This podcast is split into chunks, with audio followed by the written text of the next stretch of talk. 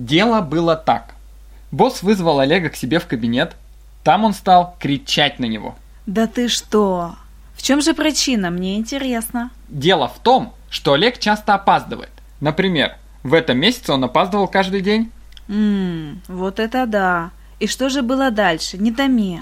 Потом он назвал его тупицей и лоботрясом. Хм, Олег так назвал шефа? Да ты что, кстись! Это шеф сказал Олегу. Короче говоря, я был поражен, когда узнал об этом. Подожди, а кто тебе рассказал про это?